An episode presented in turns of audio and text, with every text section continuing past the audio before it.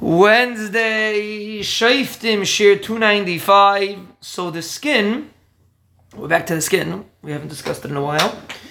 The skin is not a doesn't have a special a special sense organ like the eye, where the sensory receptors are concentrated in one specific place. Right, the eye, the way the eye sees is through receptors, but they're all concentrated in one spot because there's one eye that accomplishes what the eye does. But in the skin, it, it's it more it's more of a general sense organ that has receptors distributed throughout the skin. It's interesting. We're gonna well, number one, your skin ha- you can feel wherever you touch, wherever your skin is touched, you can feel it, and those are sensory receptors that are scattered throughout the skin that help you feel when you touch something. If you wouldn't be like that, like Shmuel sometimes, so then it could be dangerous. Chas v'shalom.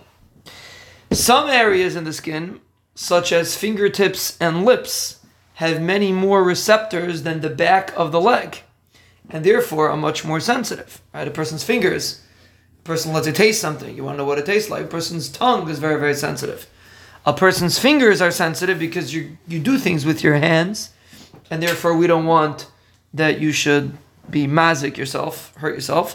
So therefore the skin on your fingertips are much more sensitive than other parts of your skin, as opposed to the back of the leg. The sensory aspect of the skin over there is not that important. Maybe more important that it should be protected.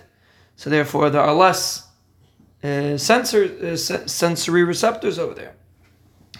So that's the way the Ben Shalom scan. So basically, the skin is a sensory organ, but there are different levels based on different parts of the skin, based on the necessity that a person needs. So next time you put your hand down on something and you can feel that it's rough, or it's soft, or it's hot, or it's cold, or it's sharp, or it's not sharp, think it. Uh, stop for a moment and appreciate that you're able to feel, because or else, chas v'shalom, a person would not chap that he's touching something hot or dangerous until chas v'shalom he burned deep into his body.